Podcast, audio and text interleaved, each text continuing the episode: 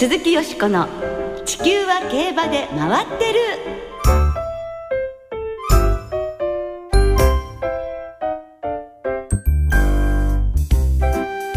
皆様こんばんは鈴木よしこです。お元気でいらっしゃいますか？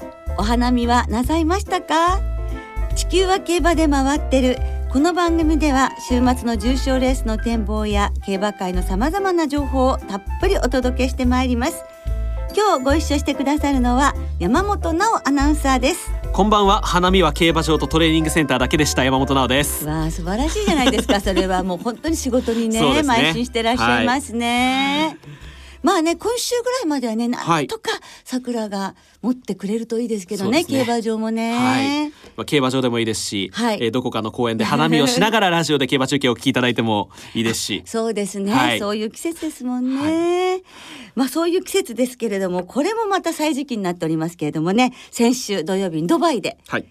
ドバイワールドカップミーティングが行われましてね日本馬7頭が3つのレースに出走いたしました結果は3着が最高で今年は残念ながら勝利を挙げることができませんでした。はい。UAE ダービーはゴールデンバローズが3着タップザットは5着ディアドムスは8着に敗れました。シーマクラシックはワンアンドオンリーが3着ハープスターは8着、えーワールドカップは北高たる前が5着エピファネイアは9着という結果に終わっています。えー、本当に勝つことこそできませんでしたけれどもね、はい。でも2頭が3着に健闘いたしましたよね、さらに積極的なレースをした馬も多かったので、はい。そしてまたこれで大丈夫残れるって思って普通だったらもっとズルズルっていうところなのによく3着。5着とこういうふうにね、粘ったところも良かったんじゃないかと思いますね。はい。あのそういう積極的にレースに参加して私たちが見ていてね、こう手に汗握るようなワクワクするような感覚を持たせてくれたので、はい。あの感謝したいです。ははい。い、い、かがですか山本さんは？UAE ダービーでええ3頭前に出ていったと思ったら全部知ってる勝負服だった時にはええすごくワクワクしたんですけどね。ね、ワクワクしましたよね。まあ、あの果敢なプレー3頭3名の騎手が見せてくれたので、ええそこで個人的にはとても満足しましたけども、ね、結果が今度はついてくるようにまた来年。頑張ってほしいですね。はい、だけども、はい。その日本馬の参戦も含めて、とっても見応えのあるはい。ドバイワールドカップナイトだったと本当に思いますね。はい。ね。日本馬の質の高さを、うん。存分に見せてくれたあ一夜ということになりました、はい。えーそして同じ日オーストラリアでは西芝 2400m のザ・ BMW が行われてここにも日本馬トゥザワールドが出走し2着でした、えー次走は来週末4月11日にえー芝 2000m 戦で行われるクイーンエリザベスステークスに出走を予定しています、はい、さらに今週もオーストラリアの G1 ドンカスターマイルにリアルインパクトワールドエースが出走。一着賞金が180万オーストラリアドル。日本円で約1億6300万円ですよ、は20頭で争われます日本では G1 レースこそありませんがダービー馬絆など豪華メンバーが顔を揃えた大阪杯が行われますので盛り上がってまいりましょう鈴木よしこの地球は競馬で回ってる。この番組は JRA 日本中央競馬会の提供でお送りします。鈴木よしこの地球は競馬で回ってる。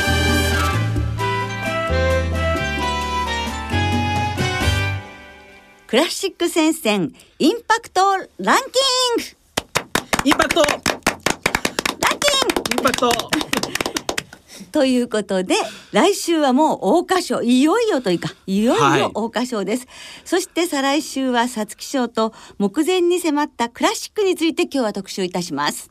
今年はボバ牝馬ともにハイレベルかつ混戦で本当に面白いクラシックになりそうですね。牝馬は3戦3勝の無敗馬がキャットコインクイーンズリングルージュバックと3ともいますそして男馬の方も里のクラウン北サンブラックの2頭が無敗の3連勝中ということで今年は羊年なんですけれども、はい。今年羊年はね牝馬ではあの2003年にスティルインラブが桜花賞とオークス秋華賞を制して牝馬三冠に輝いてるんですね、はい。だから牝馬には三冠牝馬誕生の可能性があるかもしれないし あの平成に入ってからですけどね、はい。平成に入ってから男馬の方は羊年どうだったかと言いますますと1991年のトウカイテイオーが無敗で皐月賞とダービー、はい。2003年にはネオユニバースが皐月賞とダービー制覇とまあ平成に入ってから出場しては二冠馬が誕生しているということですので、はい。もしかしたら今年の羊年も歴史的名馬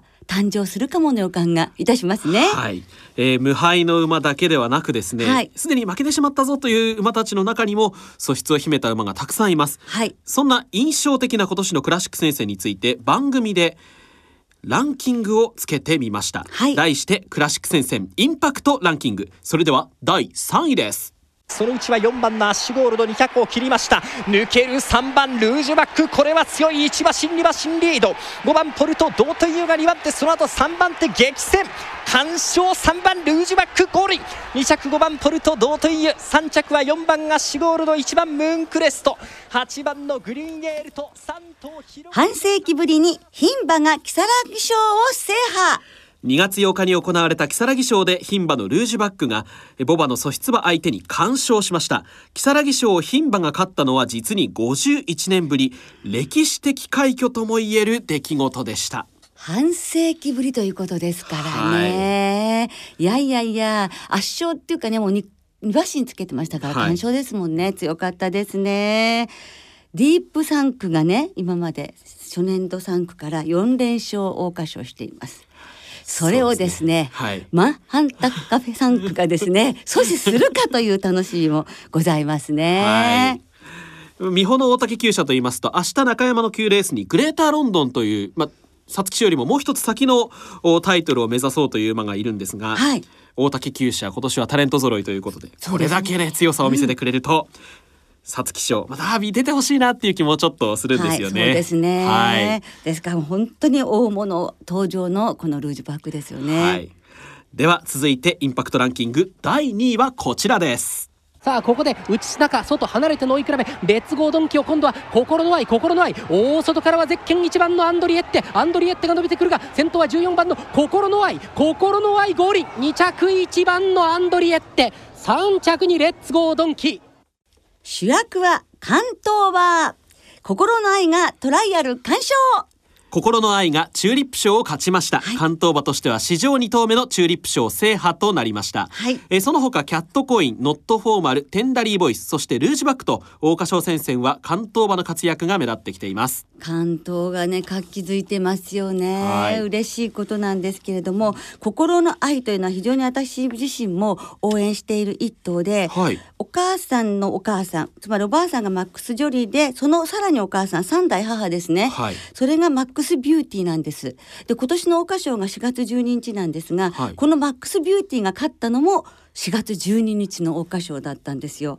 28年の時を経てというシーンが見られた見たいなというふうに思ってるんですが、なぜかというと、まあ、マックスビューティー自体も大変、あの海外に種付けした時まであの取材に行っていたのでヨーロッパに。ですからとても思い入れが深いんですがマックス・ジョリーが娘ですね。このマックスビューティがただ一頭だけ産んだ牝馬マックス・ジョリーが桜花賞オークスともにベガの3着だったんですね。はいでそのおばあさんの分も勝ってほしいって思いもあるんですけど、はいそのマックス・ジョリーが生んだのがビューティーソングということになりますよね。でマックス・ジョリーが生んだビューティーソングもマックス・ジョリーが生んだただ一頭の子なのマックス・ジョリーって一頭産んで天に昇っていってしまったのではいそのマックス・ジョリーが初めてあ一人一頭しか産まなかったビューティーソングから出てきた心の愛ということなのでそう聞くとちょっと思い出すことがあるでしょ？去年のハープスターも、はいベガがたった一頭産んだヒストリックスターから出たハープスターだったんですよ。あちょっと似てるなと思って、ね。ここはねちょっと私もね思いが強いです。はい。はい、心の愛はい。その他ではよしこさんが気になっている馬どんな馬がいるでしょうか？キャットコインはい。ですね。あとそれからもちろんクイーンズリングもそうです。個人的にはモンスターがレッツゴードンキっておっしゃってましたよね。はい。今年注目しているのは。はい、レッツゴードンキー、まあ、ちょっと前走もしっかりと走ってくれましたしええ。桜花賞で。もう一回ちょっと単勝買おうかなと思いまはい、すはい。キャットコインはねやっぱり柴田義富騎手のはい。圧縮制覇っていうところをねね。今年こそとねはい。思いますね。では、はい。現時点ではい。よしこさんの桜花賞馬そしてオークス馬発表していただきましょう、多分ルージュバック強いと思うんですけれども、はえー私は先ほど長々と説明させていただきました通り、はい。心の愛です。マックスビューティーの血脈がここではい。開花ということになるでしょうか、心の愛ということでした、えーちなみに桜花賞の登録馬すでに発表されていましてですね、今のところ習得賞金1100万円のミッキークイーンローデットアースライズあたりがギリギリ抽選で出走できるかどうかという状況になっています。大変ねレベルが高い桜花賞ですね。はい。それではクラシック戦線インパクトランキング第1位はこちらです抜けた4番里のクラウン。里のクラウン3連勝ゴールイン。2着5番ブライトエンブレム。先頭4番のレッドソロモンゴールイン。レッドソロモンです。逃げる1番北三ブラック。外から6番リアルスティール並んでゴールイン。並びました。8番ラロンプラチナ3着。大混戦の皐月賞。出走ボーダーラインがハイレベル。牝馬以上に今年は皐月賞戦線大混戦です。重賞を行うたびに勝ち馬が違い皐月賞出走へのボーダーは非常に厳しくなってきています。一時は本賞金が1800万円あっても出走が危ういという状況でした。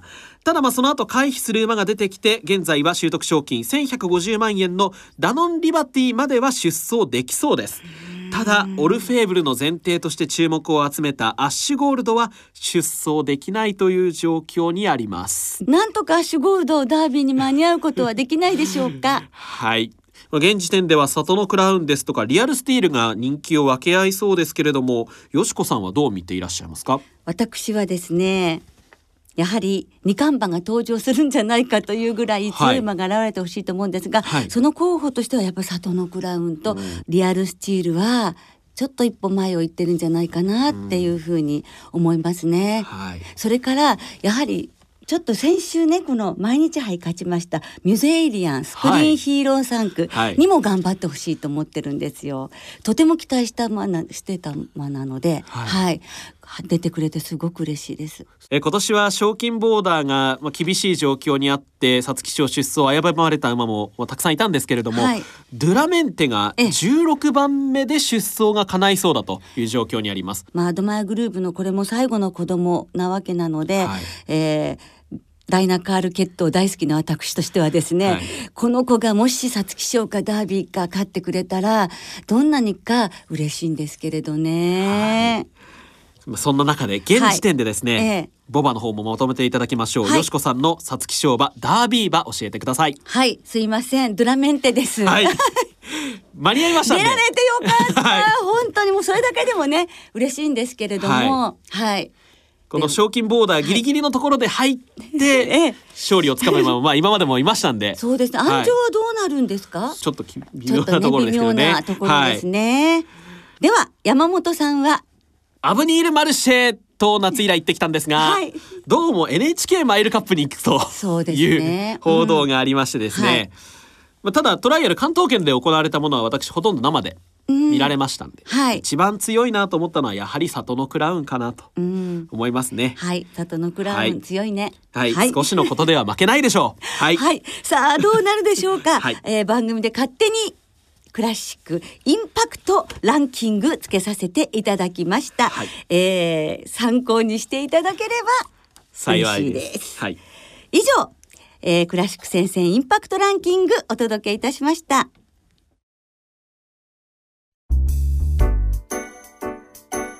鈴木よしこの地球は競馬で回ってる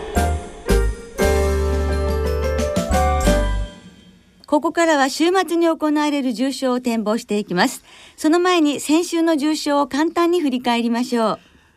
高松宮記念はザカリー・パートン騎手が騎乗した香港のエアロベロシティが好スタートから3番手を追走しえー直線では白山ムーンミッキー・アイルとの激しい叩き合いを制して優勝しました。はい、高松宮記念史上初の外国馬による勝利となりましたね。はいさすが香港のスプリントチャンピオンは強いですね。強いですねあのとか抜け出してくること自体が1200メートル。なんかすごく力強かったと思いませんか、はね、秋のスプリンターズステークスも出走するかもとすでに選択肢の一つに入っているということですので、はい日本の短距離馬にとって今後も強力なライバルになりそうですね。はいそしてあのおサリバン調教師が、はい。あのニュージーランドのホーリックスの おサリバン調教師の息子さんということでこれまたね、四半世紀の時を経てですねまあ親子で海外ということですもんね。日本でということは彼らにとっては海外で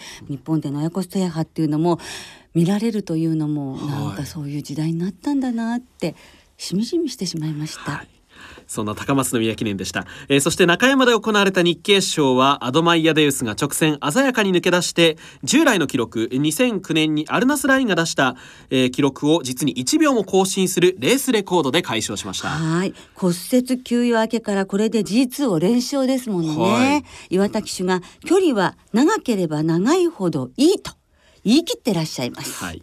アドマイヤゼウスは春の天皇賞で G1 制覇を目指しますそして土曜日に阪神で行われた毎日杯はミュゼエイリアンが接戦を制して重賞初制覇。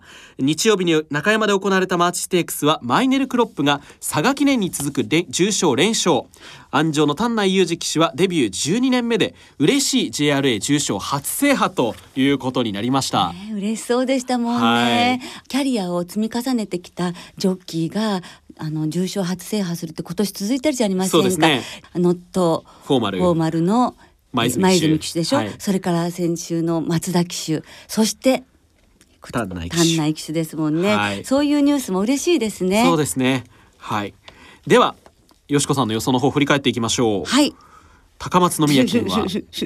振り返るんですね。はい振り返ります。高松宮記念はストレートガール日経賞はサウンズオブアースが本命でしたので的中はなりませんでした。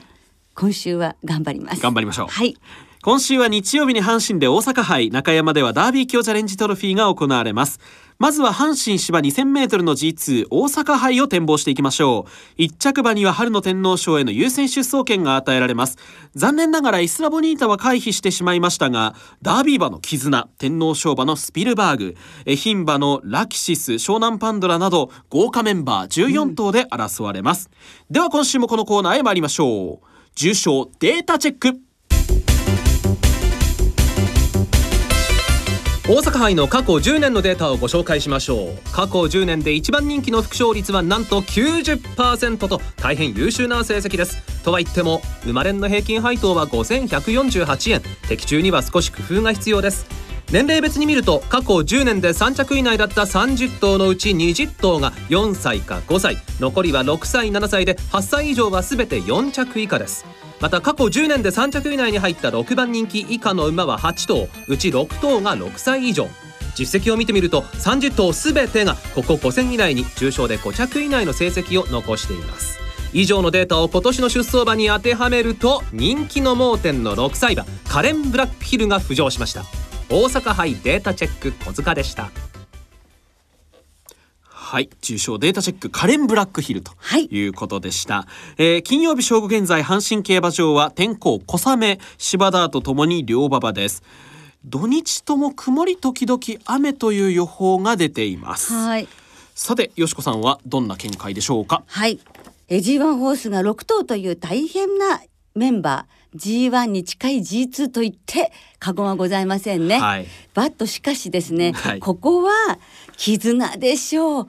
絆に頑張ってもらわないと困ります。勝って、えーやはり今年1年間ねもうレゲエ馬盛り上げてもらいたいので、はいえー負ける姿というのがちょっと浮かびません。一、回叩いて前走はね確かに負けてしまいましたけれどもやはり収穫も多かったと思いますし、はい一度叩かれての上積みっていうのもあの映像で見ましたけど、黒ば黒光りする馬体素晴らしいですしね、柔らかくて力強い動きでした。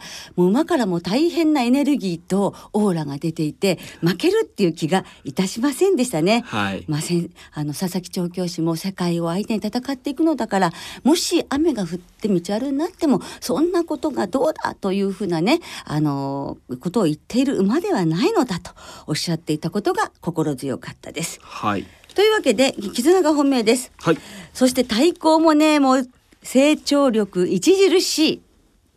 スピルバーグですね、はい年々重ねね年と重ねで本格化してきましたし 2000m はぴったり3歳で一度走っているコースですし、はいえースピルバーグが太鼓でももちろんこれ1点でもいいんですが、はいもう一頭はラキシスです。牝馬はい、有馬記念6着エリザベス女王杯勝利していますね。で十分休養を取れたということですので、えーこのラキシスもいよいよ今週から日本の騎手としてデビューされるルメール騎手安城ということで、そこにもちょっと注目したいと思います。絆から2点3番と12番のマレンです。はい。はい。山本さんは？今週私美穂トレーニングセンターに行ってきまして、え。えー、様々な陣営にお話を伺ってきたんですが、はい。一番テンションが高かったのは田中剛調教師でした、ロゴタイプ。ロゴタイプ。前走あのヌーボレコルトに内をうまく抜けられてしまって、本当ですよ。本当に悔しい思いをされたそうで。ええはい。まあさすがにあの騎乗していたクリスチャン・デムーロ騎手も、はい。あそこを締めるとまあいろいろとええ。まずいだろうというところはあったと思うんだけど、締めて欲しかったなと ぽつりあのインタビューでおっしゃっていてですね。そうですね。そういったまあジョークも言えるぐらいロゴタイプの状態に関しては自信があるのかなというふうに思いますし、得意とも言える 2000m ですから。そうですね。はい、同世代のダービー馬を相手にですねどんなレースを見せてくれるのか楽しみにしています。はい。はい。続いて中山のダービー強チャレンジトロフィーの方も展望していきましょう。はい。芝 1600m ハンデの G3 です。今年は連勝中のモーリスコチステークスで復活したクラリティシティなど16頭で争われます。ではダービー強チャレンジトロフィーのデータもチェックしましょうダービー強チャレンジトロフィーの過去10年のデータをご紹介しましょう。過去10年で一番人気の副勝率はなんと20%ト。ップハンデの副勝率も20%で3連単の平均配当はおよそ40万円。諸君万馬券の世界に正々堂々立ち向かっていこうではありませんか。人気別に見ると過去10年で3着以内に入った30頭のうち17頭が7番人気以下。ハンデは53キロ以下で構想したのは牝馬の恋歌だけ。ハンデ58キロ以上の構想もありません。また30頭のうち26頭が中4週以内。22頭が4歳か5歳。そして16頭が前走オープン特別か条件戦。以上のデータから注目はインパルスヒーロー。ダービー強チャレンジトロフィーデータチェック。小塚でした。えー、3日正午現在中山競馬場は天候曇り芝田とともに両馬場。週末土曜日は曇り一時雨日曜は曇りという予報です、えー、こちらはよしこさんどう考えていらっしゃいますか？はい、えー、人気になります。多分モーリスです。前走の勝ち方がすごく強かったですし、はい。えースクリーンヒーロー3区というところも応援の一点なんですが、はい。昨年ねスプリングステークス4着ということでクラシックに出られなかったんですけれども、はい。今年に入ってね2連勝ですからね今年の活躍そういう飛躍はい。の期待も込めてモーリスからいきたいと思います、はい。相手はクラリティシティそしてシャイニープリンスに、どうも気になるコスモソーンパークはいはい、丹内騎手ですね丹内騎手ね、はい重賞連勝になるかもしれませんね。前々走で、まあ中山の戦六は勝ってるということなのですけどね。はいそこら辺がちょっとひすごく気になったりしてるんです。そうですねはい、はいですので10番から3番、6番、9番にマレンで参ります。はい。それではリスナーの皆さんからいただいた予想もご紹介しましょう。東京優秀まであと8週さんからです。先週ゼロ泊4日で中京と中山に観戦したところ競馬場での花見と馬券も適度に咲き競馬帰りの銭湯で飲むビールは至福の時でした。すごい。素晴らしいお花見かもしれませんね。はい、えー、G1 馬出走の豪華メンバーとなるう大阪杯は復帰戦で手応えをつかんだ絆の連覇に期待し生まれんで勝負しますということです、はい。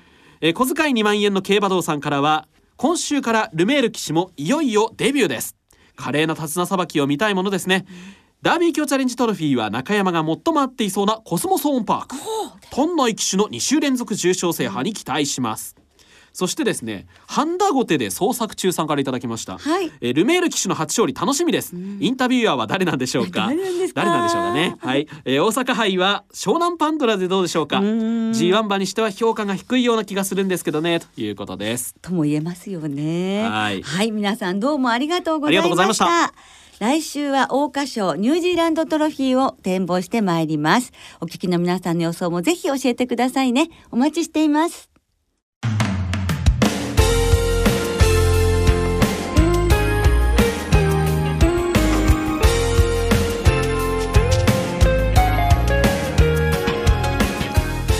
ろお別れの時間となりました。